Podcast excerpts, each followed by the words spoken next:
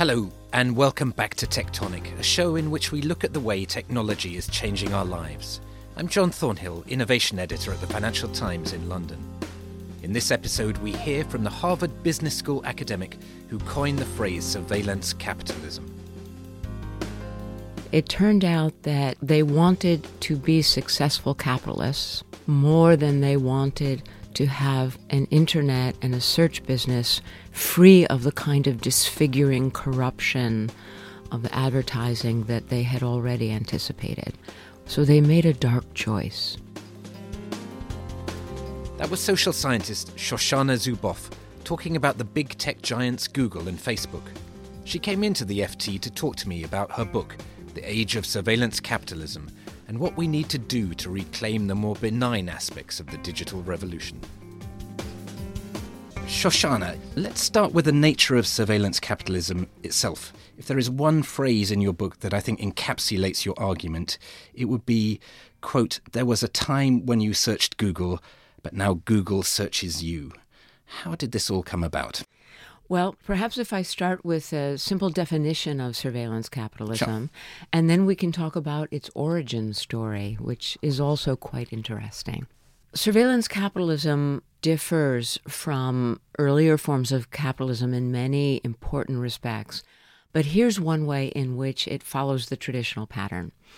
Earlier forms of capitalism grew and evolved by taking things that exist outside the marketplace and bringing them into the market dynamic to turn them into commodities that could be sold and purchased. Famously, industrial capitalism claimed nature for the market dynamic that it could be sold and purchased as real estate, as land. We did the same thing with the idea of work. Industrial capitalism took the activities that people conducted in their cottages and homes and gardens and meadows and claimed work for the market dynamic to be able to sell it as labor, wage labor. Now, in the 21st century, surveillance capitalism follows this pattern, but with a dark and unexpected twist it claims private human experience for the market dynamic. It takes our experience, it translates our experience into behavioral data, it pipes those data through its supply chains to its production facilities, which are the computational capabilities that these days we call artificial intelligence, machine intelligence, machine learning out of that production capability, out of those factories, are produced prediction products, computations about what we will do now, soon, and later.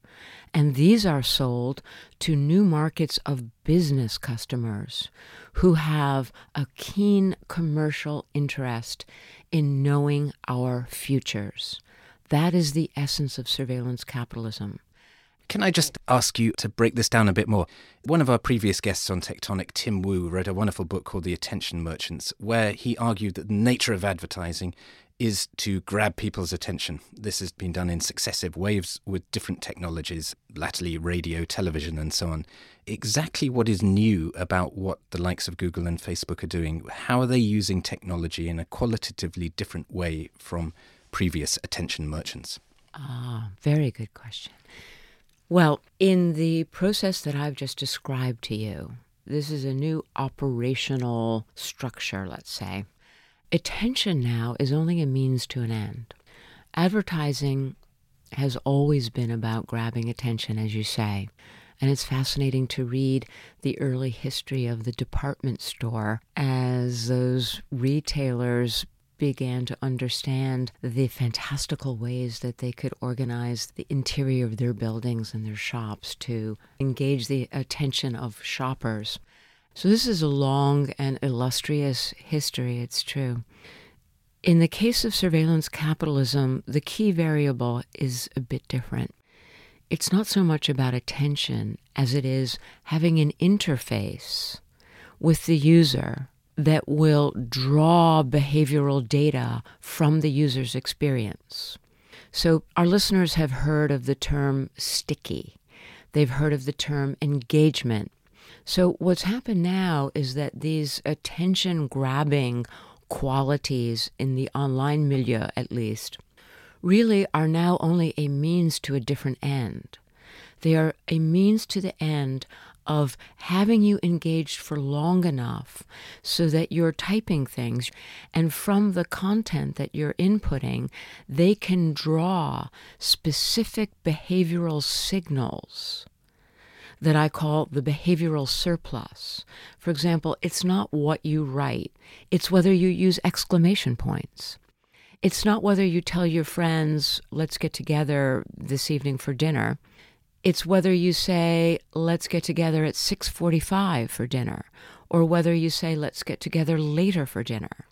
These are specific behavioral signals that are analyzed for their key predictive power what they say about your personality, about the way you make choices, and about the way you will move through your day and your and your week and your future being attracted to certain kinds of opportunities and uh, rejecting others.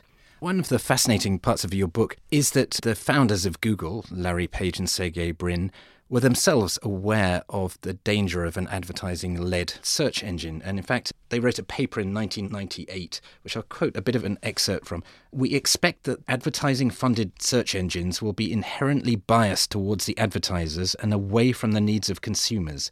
This type of bias is very difficult to detect, but could still have a significant effect on the market, they wrote. That's exactly what's happened, isn't it? That is precisely what has happened. Oh, how the mighty fall.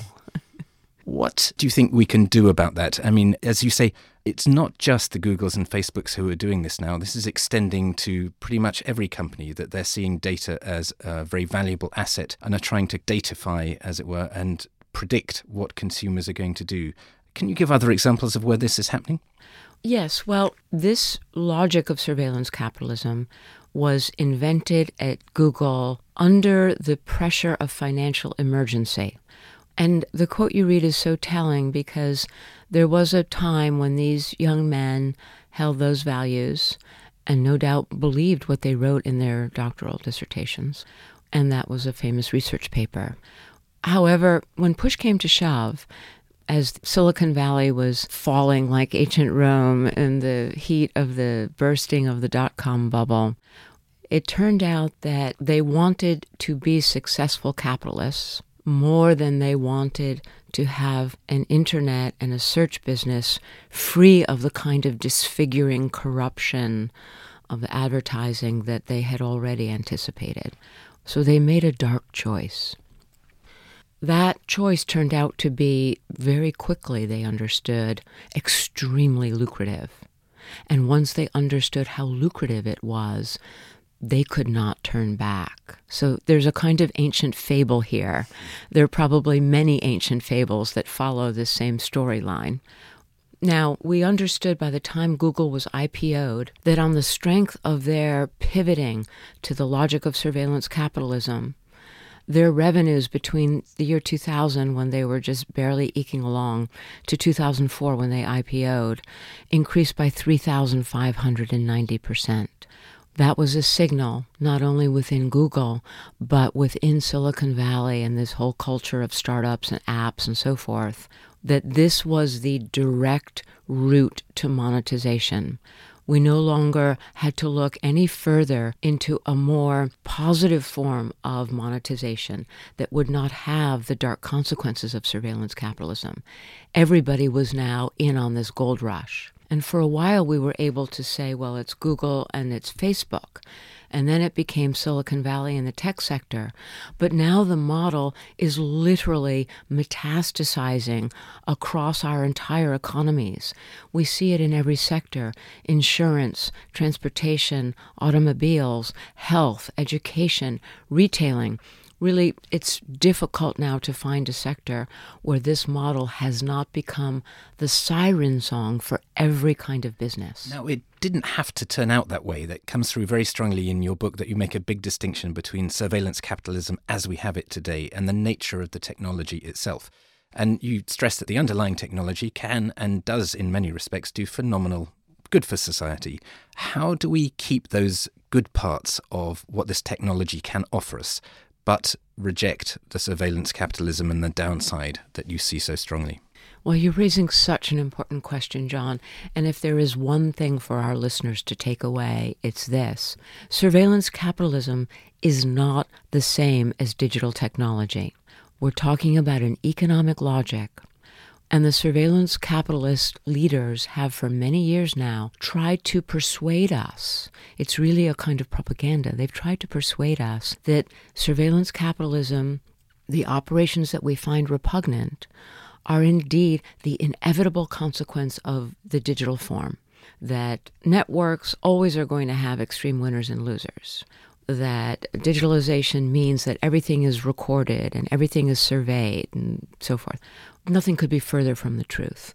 And we have a window between the introduction of the internet and the World Wide Web, which really brought the internet to the public in the late 1990s, and later in 2004 when surveillance capitalism became publicly understood, there was a window there where there were many fascinating innovations in what we now call the smart home, in what we call telemedicine, all of which proposed robust models for using the digital to empower human beings to democratize knowledge in ways that did not involve surveillance, that did not involve the social relations of the one way mirror, that did not rob us of decision rights over the privacy of our own experience, that did not take away our autonomy and did not introduce these pernicious effects on democracy, which we are now learning about.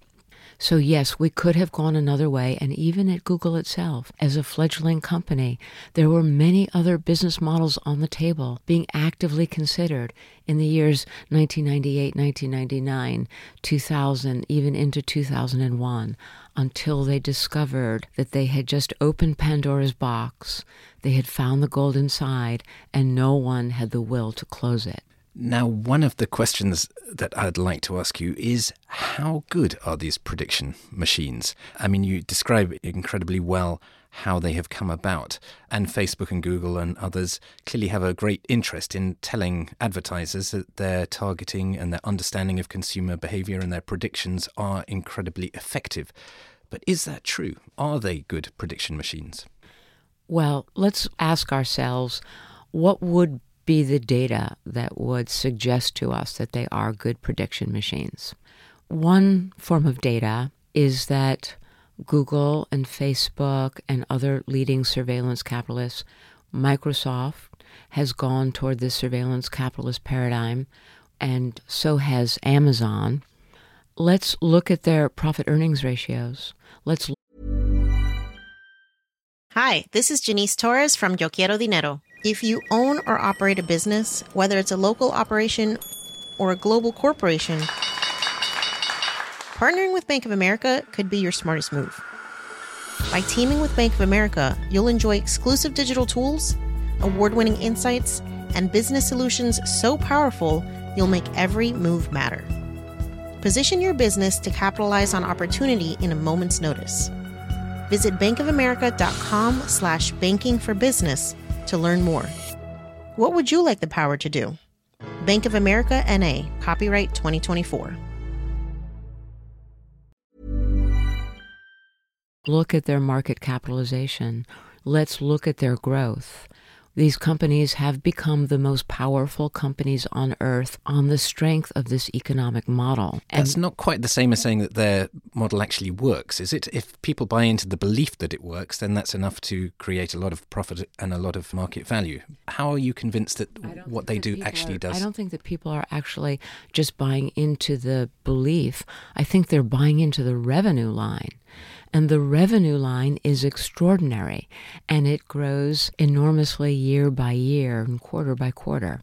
So these revenues, if you look at the breakdown, and it's not always easy from their reports and from their balance sheets to look at the breakdown, but when you study the breakdown, you see that in these companies, as much as 90, more than 90% of their revenues are coming from these futures markets where advertisers are laying bets on a piece of future human behavior, specifically where we are going to click.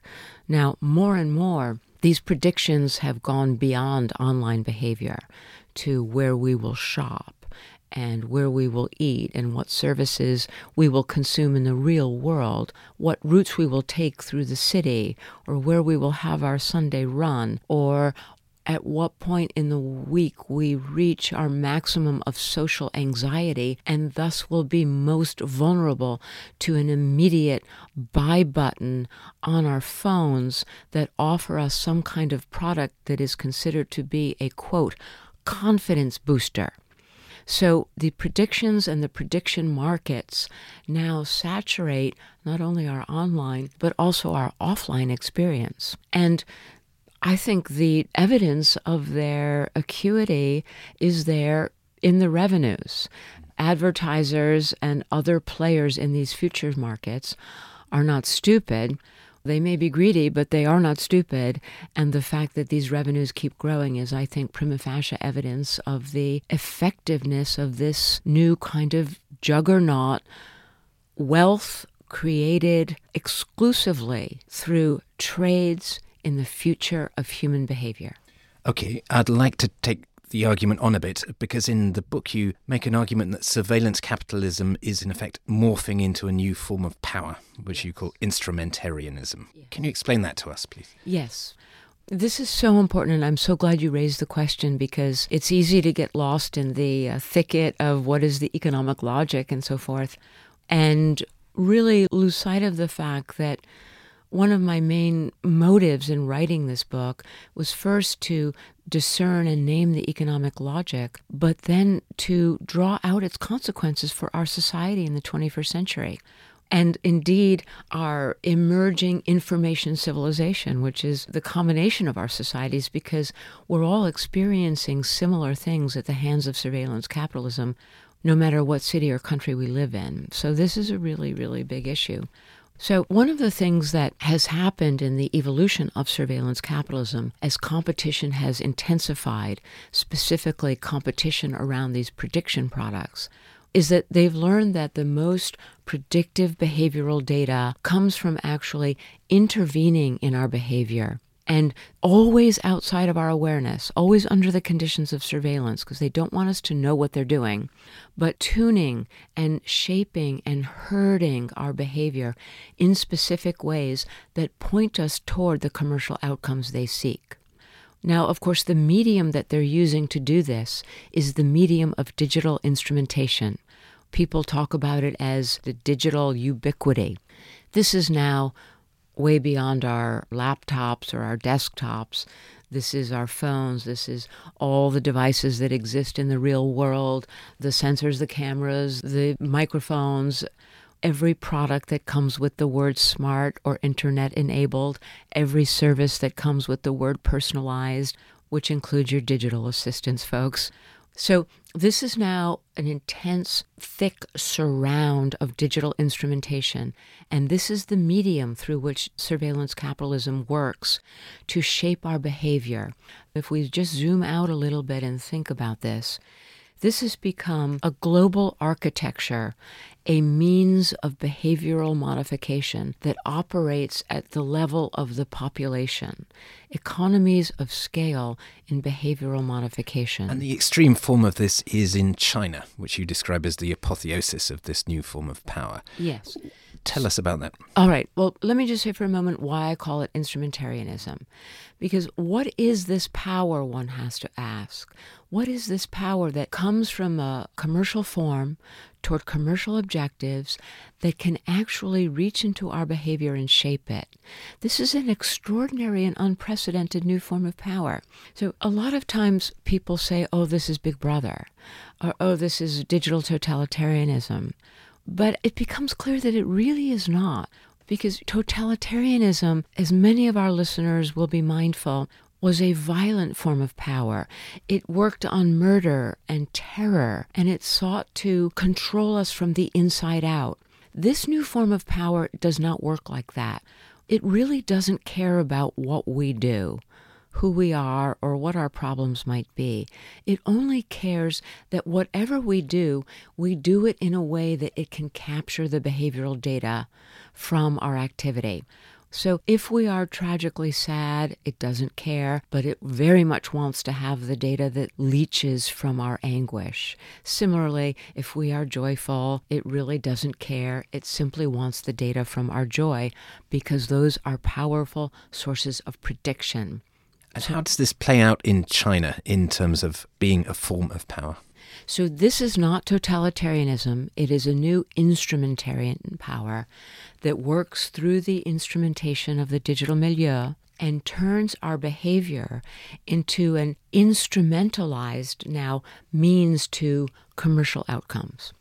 So if you think that I'm perhaps being too exaggerated or too extreme in my diagnosis and description of this new instrumentarian power, we look to China and we have a moment of real contemplation because in China, this power has now been annexed to the authoritarian state.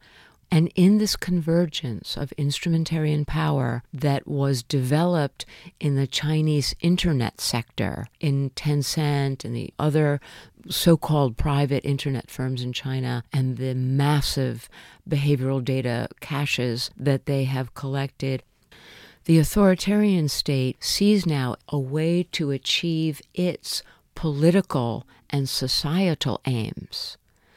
And so increasingly, it has essentially annexed the internet sector to the state, circumscribed the private functions of those companies, and claimed its data as the property of the state.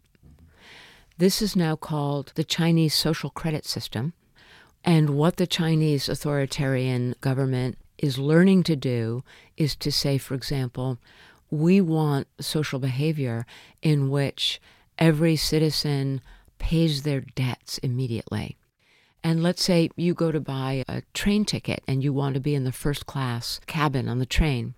You will be denied access to a first class ticket if the data quickly show that you have outstanding debt, debt that you have not paid.